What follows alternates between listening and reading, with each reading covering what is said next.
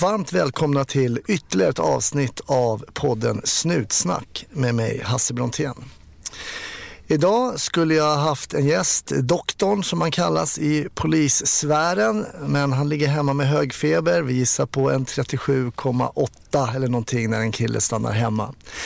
Så därför så har jag eh, kallat in en vikarie som idag heter Viktor Adolfsson som berättar om en händelse som hände honom tidigare i livet eh, som väcktes till liv när någonting liknande hände honom i tjänsten tio år senare. Ja, jag säger till alla er där ute, var försiktiga där ute och ha en trevlig lyssning.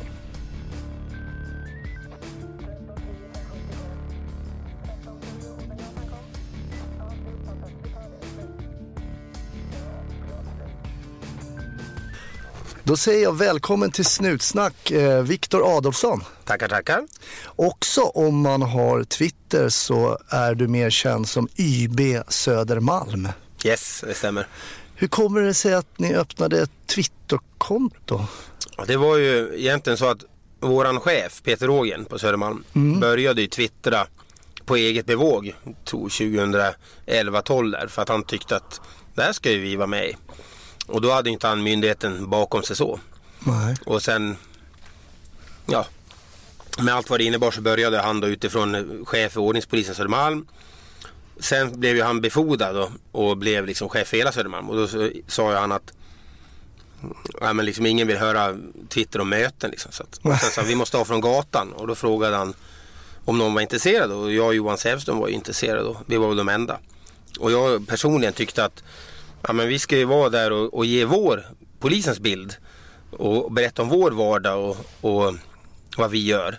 För det, är liksom, det som framkommer i media är ju oftast eh, bara en bild av, av vår och, och ibland, eller sällan positiv. Just det. Liksom, utan det är om vi dabbat oss eller om det är något dramatiskt hemskt brott. Men vi gör ju så väldigt mycket mer. Och sen är det ju, har det ju blivit med tiden en bra kontakt. Liksom, att kunna informera om vad som kommer att ske och även ta emot frågor av, av, av medborgarna. Så. Tycker du att, tycker du att ni når ut med hjälp av, av Twitter? Ja, det tycker jag. Och till exempel jämfört med Facebook, vi är ju där med, så där når man ju ut till eh, medborgarna på ett, kanske ett annat sätt. För Twitter är ju trots allt ett ganska smalt forum. Men eh, det som är viktigt med Twitter är att där är ju journalisterna och där är politikerna. Och det är de vi vill nå med många frågor. Och vi har ju liksom framgångsrikt kunnat sätta vissa ämnen på dagordningen som, vi, som vi, när vi själva tyckte att det här är inte bra. Det, det här går inte. Senaste exemplet är väl från i somras när vi hade de här gatubarnen i väldigt ung ålder som eh, i en brottsvåg rånade och, och stal eh, på blanka dagen och, och liksom flera gånger om dagen. Och vi grep och de var ju unga och, och släpptes ut hela tiden och, och, och stack från SOS och sånt. Och då lyfte vi upp det här och till sist skrev ju varenda stor media i landet om det. Och vi var med i radio och, och sen vet jag att socialtjänsten och polisen hade möten för att kunna lösa det. Och då, det får jag, då har vi nog lyckats med det vi vill, att kunna lyfta en fråga på dagordningen. Att det här, så här ser det ut nu. Samhället måste agera. Vi, den här lagstiftningen, är- det är ju fortfarande så med eh, ungdomshem liksom, i, i socialens regi. Det är ju för den lagstift- det är ju är inte liksom tänkt på den här problematiken. Nej. Utan det är ju för kanske unga he- som har ett problem hem, hemma eller liksom Som är boende Ja exakt, som är boende. Inte för, för barn som är liksom unga som har dragit fram genom Europa från ett krig och, liksom, och kommer här i, i stora grupper och lever utanför samhället. Det, det liksom fångar inte riktigt upp dem. Ser ni att man på den punkten skulle behöva ändra lagstiftning? Min personliga uppfattning är att det måste man göra på, något, på något sätt. Att kunna hålla kvar till viss del. Och någon form av liksom mer tvång när det är liksom regelmässig, eh, regelmässighet i brotten. När vi griper samma 12-åring tre dagar i rad för olika rån. Så måste man ju se till att framförallt för brottsoffrens skull, det är mitt fokus. Att han inte får, kan vara ute och begå nya brott. Men på sikt även för han givetvis. Så att inte han fastnar i det här kriminella livet. Just det. Det är ju många parametrar med det. För det man vet med säkerhet är ju att, eh, utan att vara någon forskare själv, men folk begår ju sällan brott om de sitter på polisstationen. Så är det. Och ja, eh, ja, det, där halkar man in på det här. Man pratar om påföljder och sånt. Jag Mm. personligen tror givetvis inte att hårda straff liksom är brottsförebyggande eller avskräckande. Men för mig är det, är det jag, min uppfattning att det är viktigt att, att eh, samhället ger någon som begår grova brott kännbara straff. Därför att det, handlar om en, det, är en, det är en upprättelse som de drabbade får. Att se att den här personen gjorde så mot mig och då får straffa samhället honom så. Det är viktigt för samhällsmoralen att, att man visar att gör man, bryter man mot de här reglerna vi har, då kostar det, då känns det. Och då är ju en sida av myntet det också att sitter du inlåst begår du heller inte nya brott. Nej. Det kan låta hårt och kargt och man förstår att det är ingen som blir rehabiliterad på det. Men där får man, det får vi försöka hitta så att det kan gå hand i hand. Att man jobbar på att rehabilitera dem under inlåsningstiden. För jag menar, hur, hur är den känslan när man griper en person för tredje gången för till exempel ett personrån?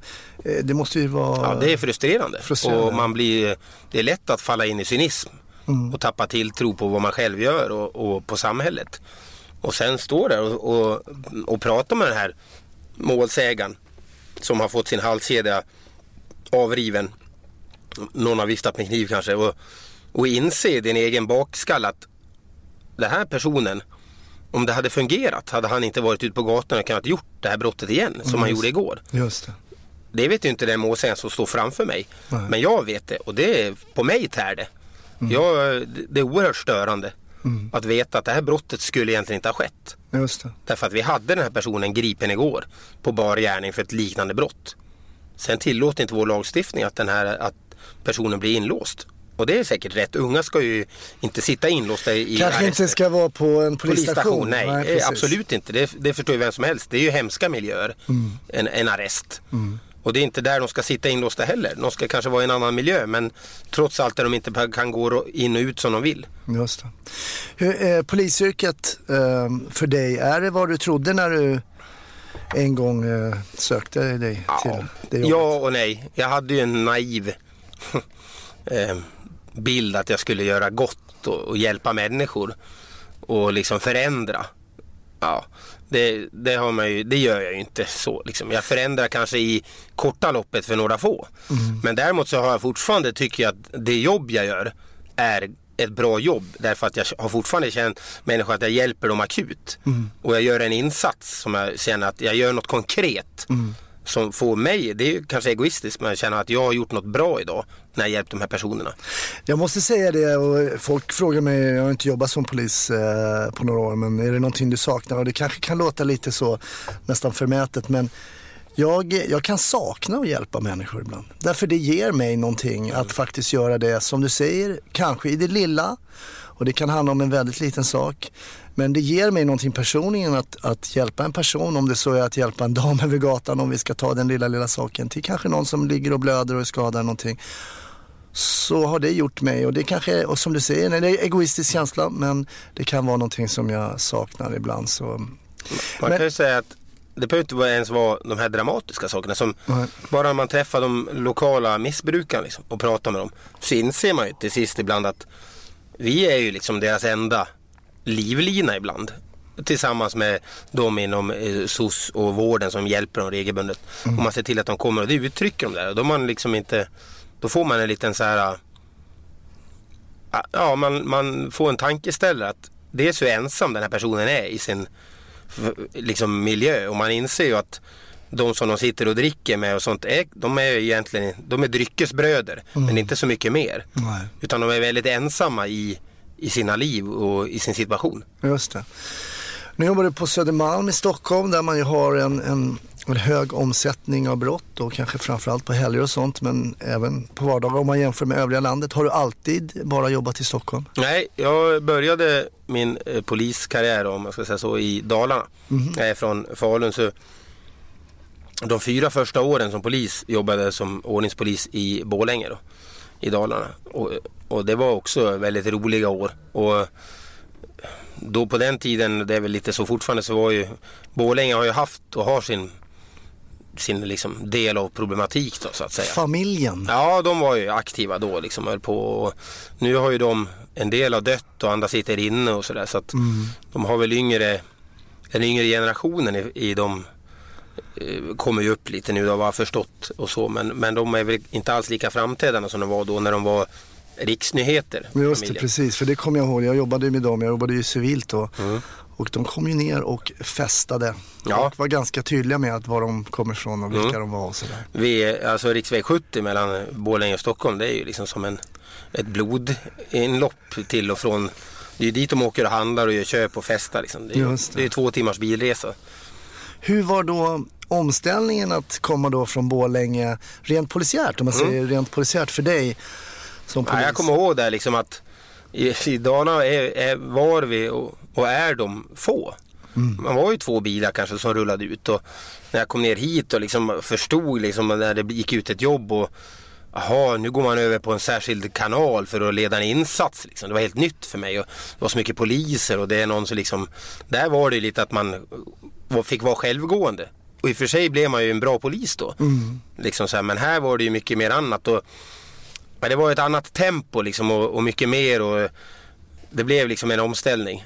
Och, med alla de här poliserna. Och det var ju också skönt för att det är ju en sak som man vet och det är ju så än idag att i city Norrmalm och Södermalm så är det ju snabbt poliser på plats. När mm. Vi blir snabbt många ändå när det händer något. Det. Generellt sett. På ett sätt som i, både i Stockholm och ute i landet de andra inte är.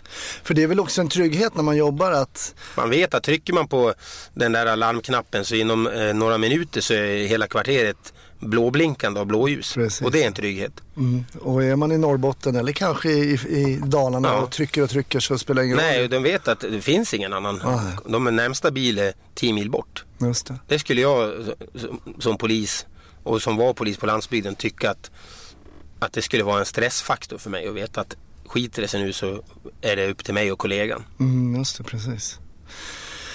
Okej, så att man, då kan man av det här kan man tyda att man då kanske jobbar lite annorlunda då med den här vetskapen i bakhuvudet. Att man inte kan kanske i vissa fall vara lika offensiv.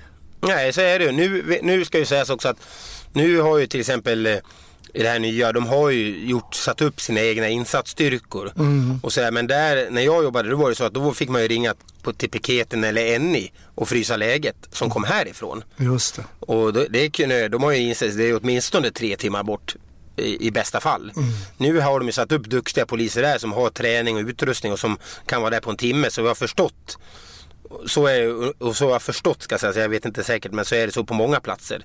Och det är nog en nödvändighet för att kunna få det att fungera liksom. För att piketen och Enni kan inte flaxa land och rika runt på varje skarp situation som kräver lite mer extra än vad man kan hantera på på en vanlig, på två patruller liksom. Just det, och för er som lyssnar som undrar vad NI är så står det då för Nationella insatsstyrkan. Som ju då kan man säga kanske ska ta de mest hotfulla situationerna. Mm.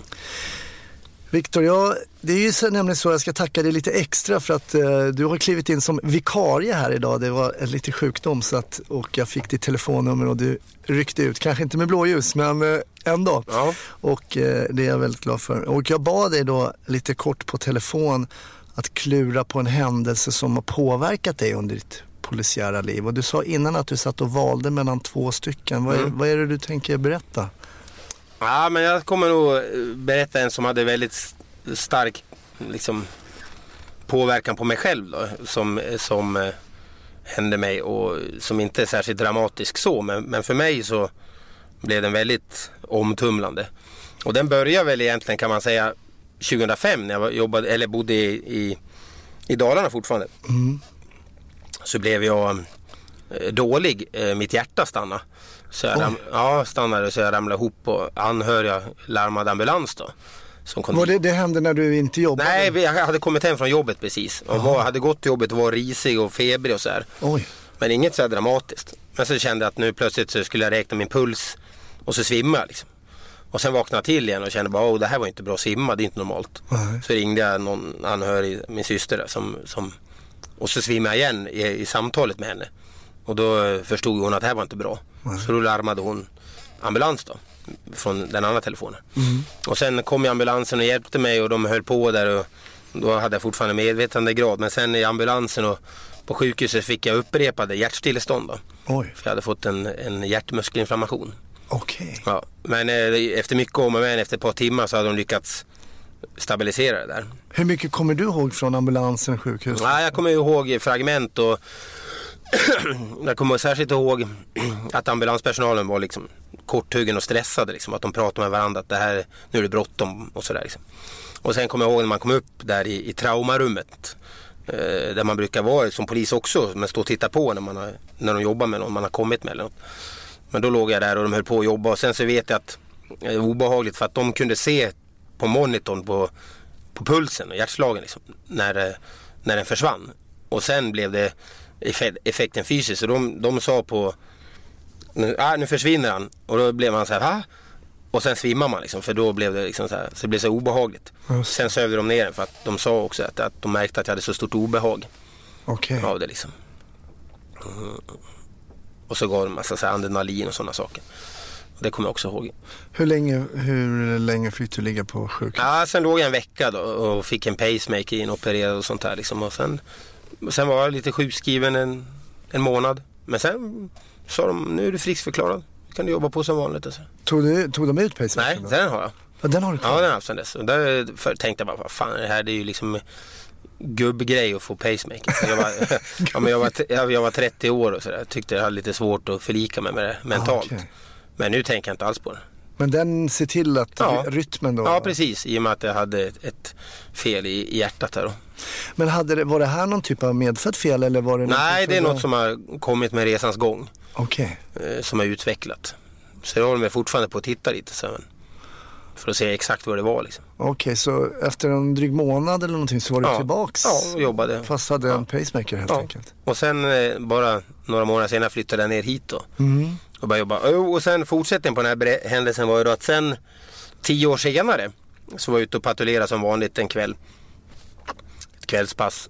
Och då har, gick det ut ett sånt här salsalarm som det heter och det betyder att det är ett hjärtstoppslarm. För numera sedan ett par år tillbaka så har ju även polisbilarna hjärtstartare med oss. Eftersom vi ibland kommer före ambulans och brandkår, räddningstjänsten som har. Just Så då får vi också de här larmen. Och då, ja ni får åka till Mariatorget, det är någon i ett hjärtstopp. Någon har ramlat ihop liksom. Och så vi eh, skyndade dit och när vi kom där då hade en ambulans landat strax innan då hade börjat. Så att vi rusade ut och började hjälpa och då bestämde, sa ambulanspersonalen, ja, gör hjärtkompressioner du.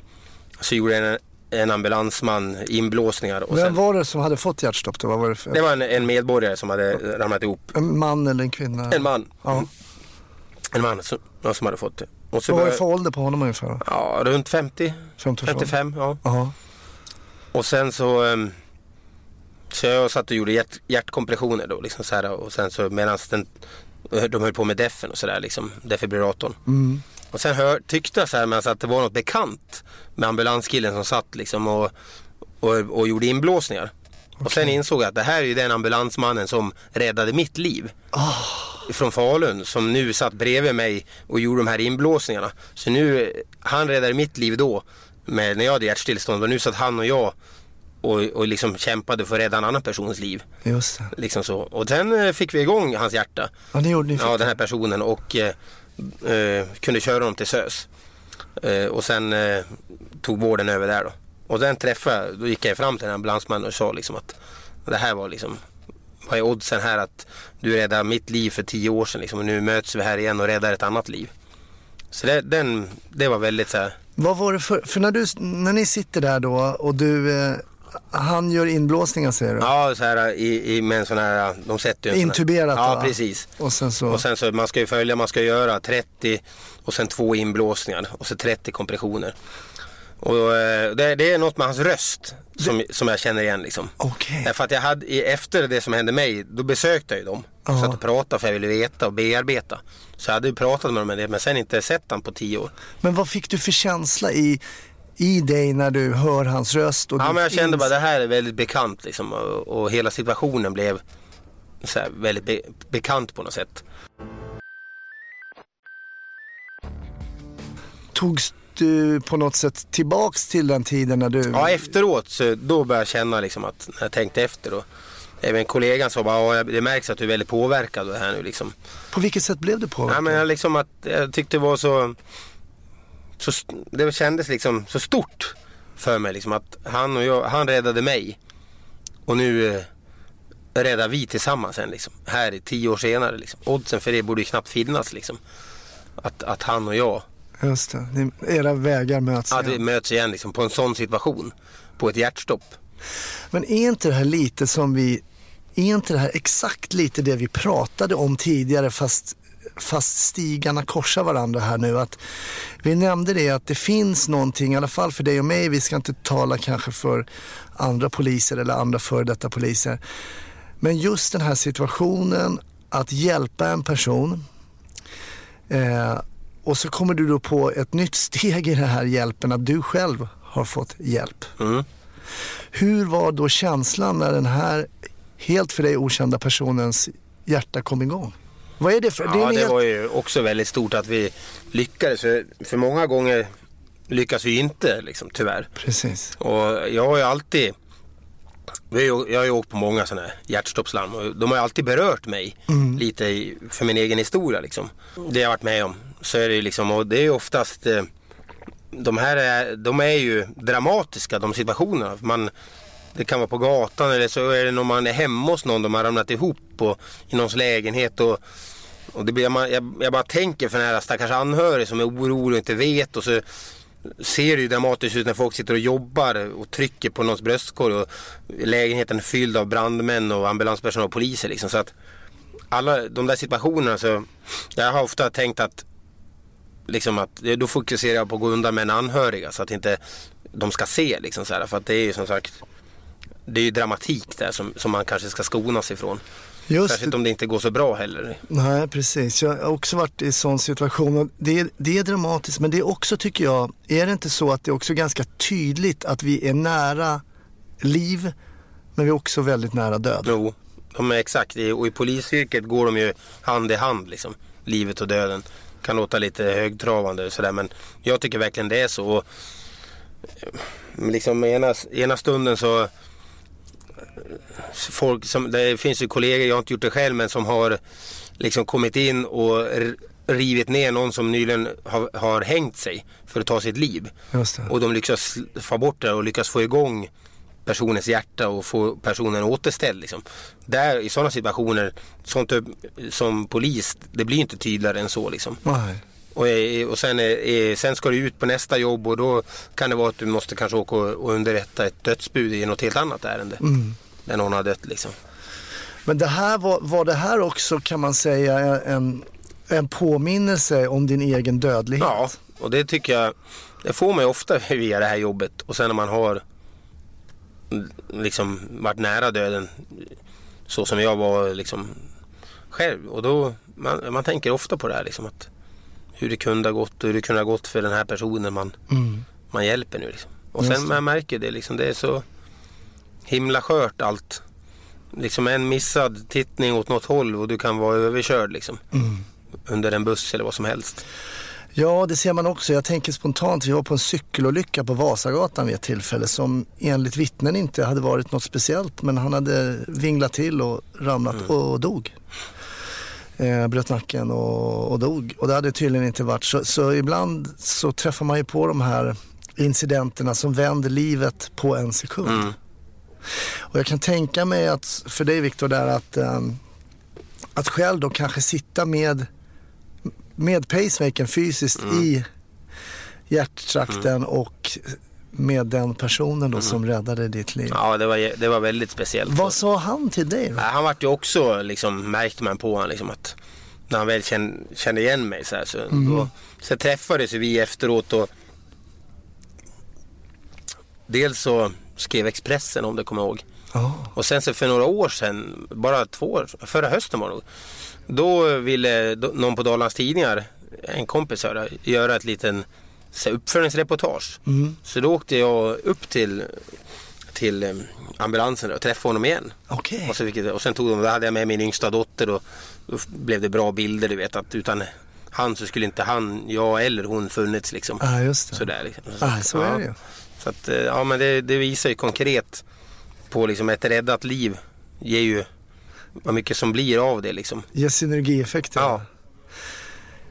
Vad känner du? Jag, jag, jag tyckte att det var väldigt skönt när eh, ambulansen eller läkarbilen kom till en olycka eller något sånt där. För det kändes alltid som att nu kommer någon som har lite bättre koll än Ja. vad jag har. Men det är ju så som allmänheten alltid känner när du kommer fram. Ja, exakt. Nu kommer ju experten och då ska du lösa problemet. Och det man, vet man ju, då tänker man ibland bara, ja, men vad kan jag om det här liksom? För att vi, ja men kommer en polis förväntas vi ju kunna lösa det mesta liksom. Ja. Och det gör vi också, löser det mesta. Mm. Med liksom varierande framgång ska vi säga. Men, men eh, så är det ju. Jag tycker alltid det är skönt när vår personal är på plats för att de är ju experterna liksom. Mm, precis. Alltid varit så imponerad av deras lugn. Ja, lugn och liksom och börja inte fippla med defibrillatorn utan de kan ju den ungefär som vi kan ett nödvärnsdrag. Just det, med, precis. med pistolen. Så de vet ju precis och sitter inte och funderar på var plattorna ska sitta och sånt där. Liksom. Nu är ju de där väldigt pedagogiskt och okomplicerade ska sägas just för att folk ska kunna hantera dem med stress. Just Så det. att det ska vi inte överskrida. Men som sagt, de har ju en hel, ett helt annat lugn inför hela helheten i situationen. Liksom. Just det. Ja, en eh, mycket unik historia skulle jag säga. Eh, att träffa på sin, eh, sin räddare kan man säga. Eh, och i, inte bara träffa på utan också i en situation som ju egentligen var en kopia av din egen. Mm. Precis så. Och det, nej, det, Tänker du på den här, dyker den här killen upp ibland i dina... ja, Tankar. det gör han. Sen är nu är vi dessutom nu vänner på Facebook så då dyker han även upp i mitt flöde.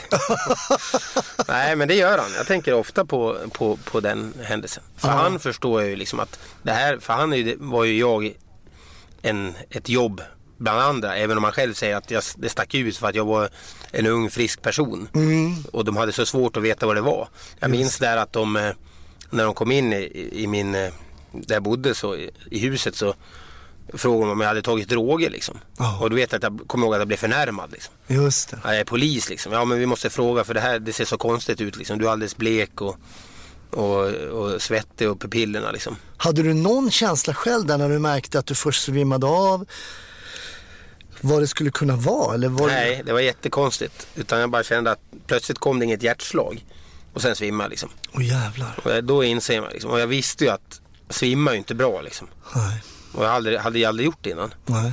Och sen svimma igen och hade, jag hade fallit handlöst och slagit med ansiktet. Så jag kände att jag blödde. Så att jag insåg bara, nej men nu, det här är inte bra.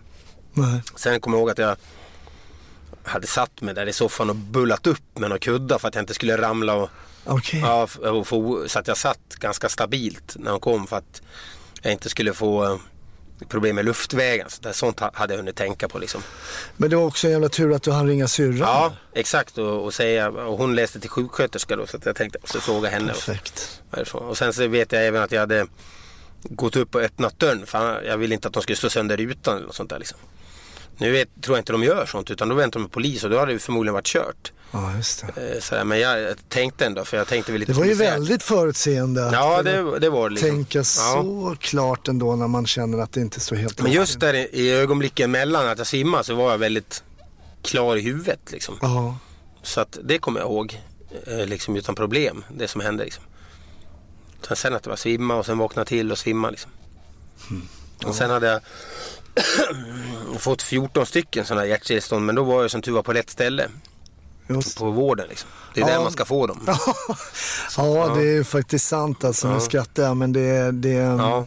det är ju helt korrekt. Ska man få hjärtstillestånd vill man ju vara på akuten. Ja, och det var jag där liksom. Så Jag fick i ambulansen och hemma, men då var ju vården där liksom. Då, när, när jag svimmade var ju inte hjärtstillestånd utan det var ju väl kroppens signaler att pulsen föll så långsamt men jag hade fortfarande puls. Just det. Så att jag liksom svimmade. Om jag har förstått så som de beskrev. Men det var kroppens varningssignal liksom. Kommer, kommer pacemakern att sitta i nu? eh, Ja, den har jag resten av livet. Den har resten av livet. Jag bytte den nyss. Ja, Ja, de byter. bytte batteri. Just det. Hur länge håller ett sånt här Ja, batteri? jag ska väl hålla tio år, eh, men det beror på hur lite mycket den går in. Men Fan, det är, det är inga iPhone-batteri det där alltså. Det Nej, nej, det håller, ja, det, men det var, började en dag när jag var ute och patrullerade så kände jag hur det började durra och vibrera i bröstet. Jag tänkte, fan det här var konstigt, så har jag aldrig känt. Och det är ingen stöt för den kan ju ge en deff också. Okej. Men det känns ju tydligen som man får en, en hästspark. Oj. Men så tänkte jag, jag får ringa vården och kolla liksom. Ja, men det är, det är batterilarmet. Ja, Jaha. Ja, men då ska vi boka tid här. Så du har, du har två månader på dig. Ja, okej. Och sen så kom jag in så fick jag tid snabbt så det gick ju väldigt smidigt.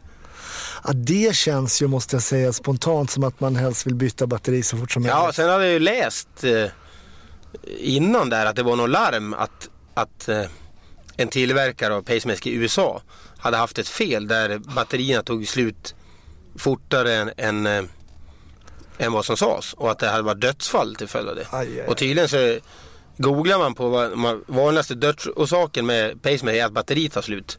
Det, så det kändes sådär. Men, och sen tittade jag även och, och så hade jag tittat och sett att fan det var ju min tillverkare för jag har ju ett sånt här kort. St. Jude Medical. Ja det är ju min. Men så frågar de, nej men det där, är, det där behöver inte bry dig om för de som har berörs av det har vi redan informerat. Sa de nu. Ah, okej. Då får man ju tro på det. Ja, det får man. Ja, så, att, så att det var väl lite... Nej, så sa de, den kommer att gå var tionde timme så börjar den vibrera och durra. Ja, Och okej. det känns ungefär som ett iPhone, du vet eh, när man har på ljudlös på iPhone. Ja, just det. Fast inne i kroppen då. Okej. Mm.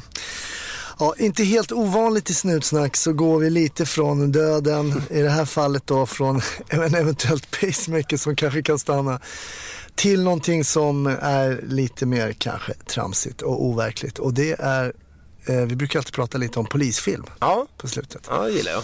Ja, vad kul. Eh, ja, du, vad gillar du för polisfilm? Ja, eh, nej, mina alltså, favoriter är ju, det är ju liksom som jag kallar de tre klassiska stora. Och det är ju svenska polisfilmer som, då, som, eh, som eh, jag gillar och det är ju Mannen på taket, Mannen från Mallorca och I lagens namn.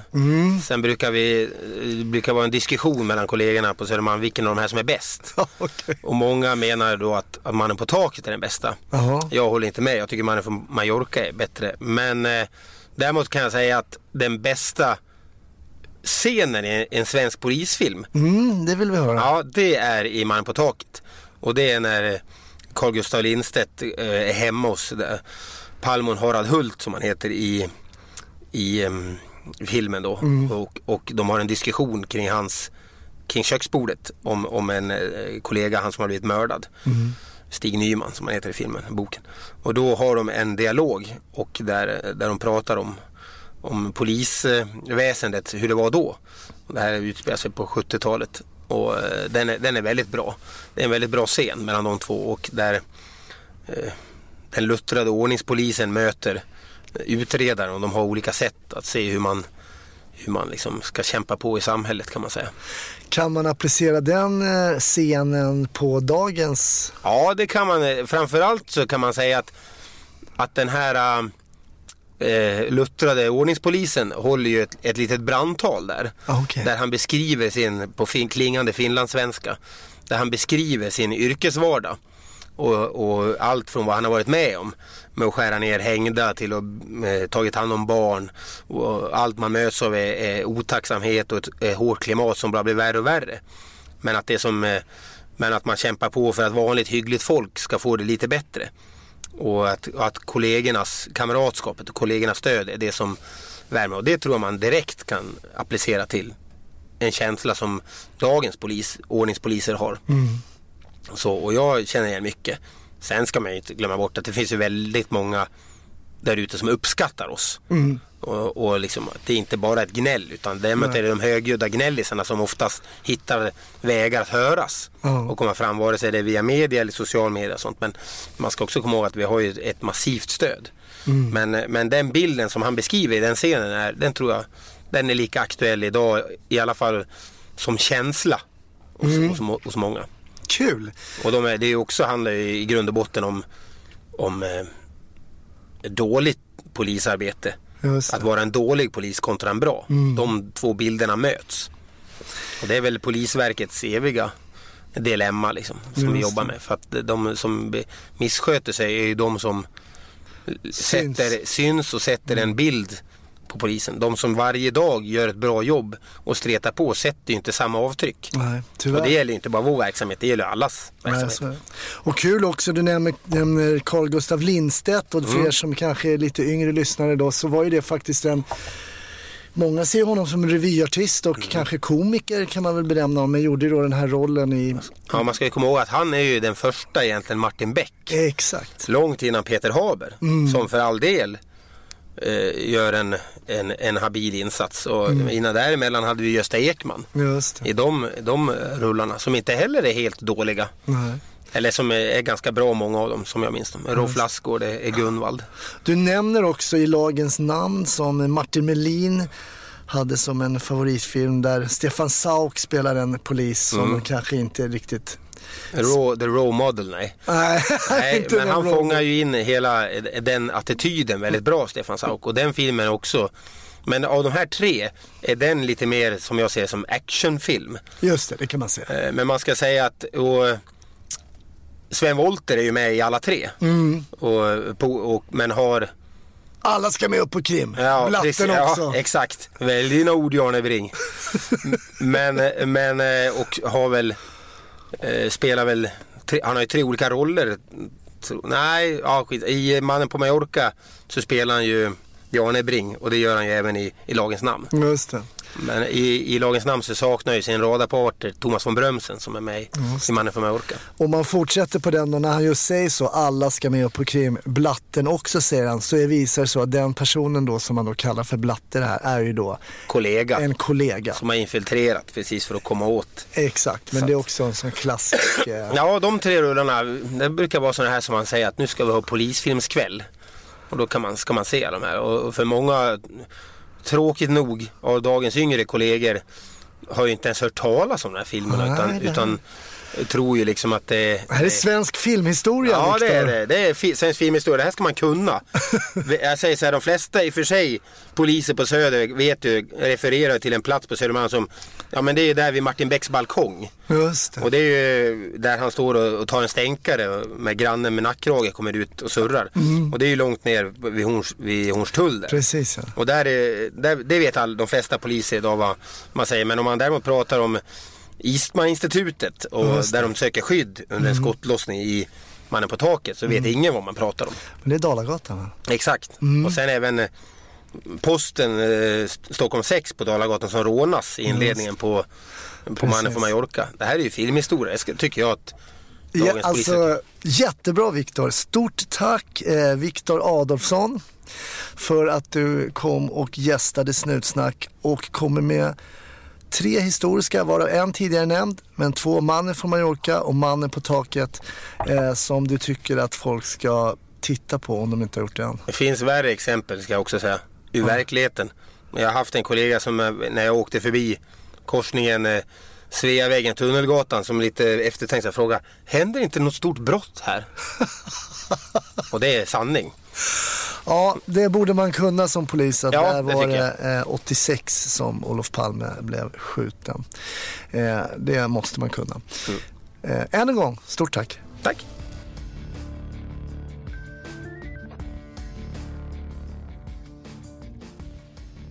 Stort tack för att du lyssnade på ytterligare ett avsnitt av podden Snutsnack. Snutsnack har även en, en sida på Facebook som heter Snutsnack och mig, Hasse Brontén, hittar du på sociala medier under mitt namn Hasse Brontén, Instagram, Twitter och Facebook. Och Viktor som jag pratade med idag kan du också hitta på Twitter under YB underscore Södermalm. Och de finns också på Facebook och Instagram, polisen Södermalm. Tack för att ni lyssnade så hörs vi igen nästa vecka.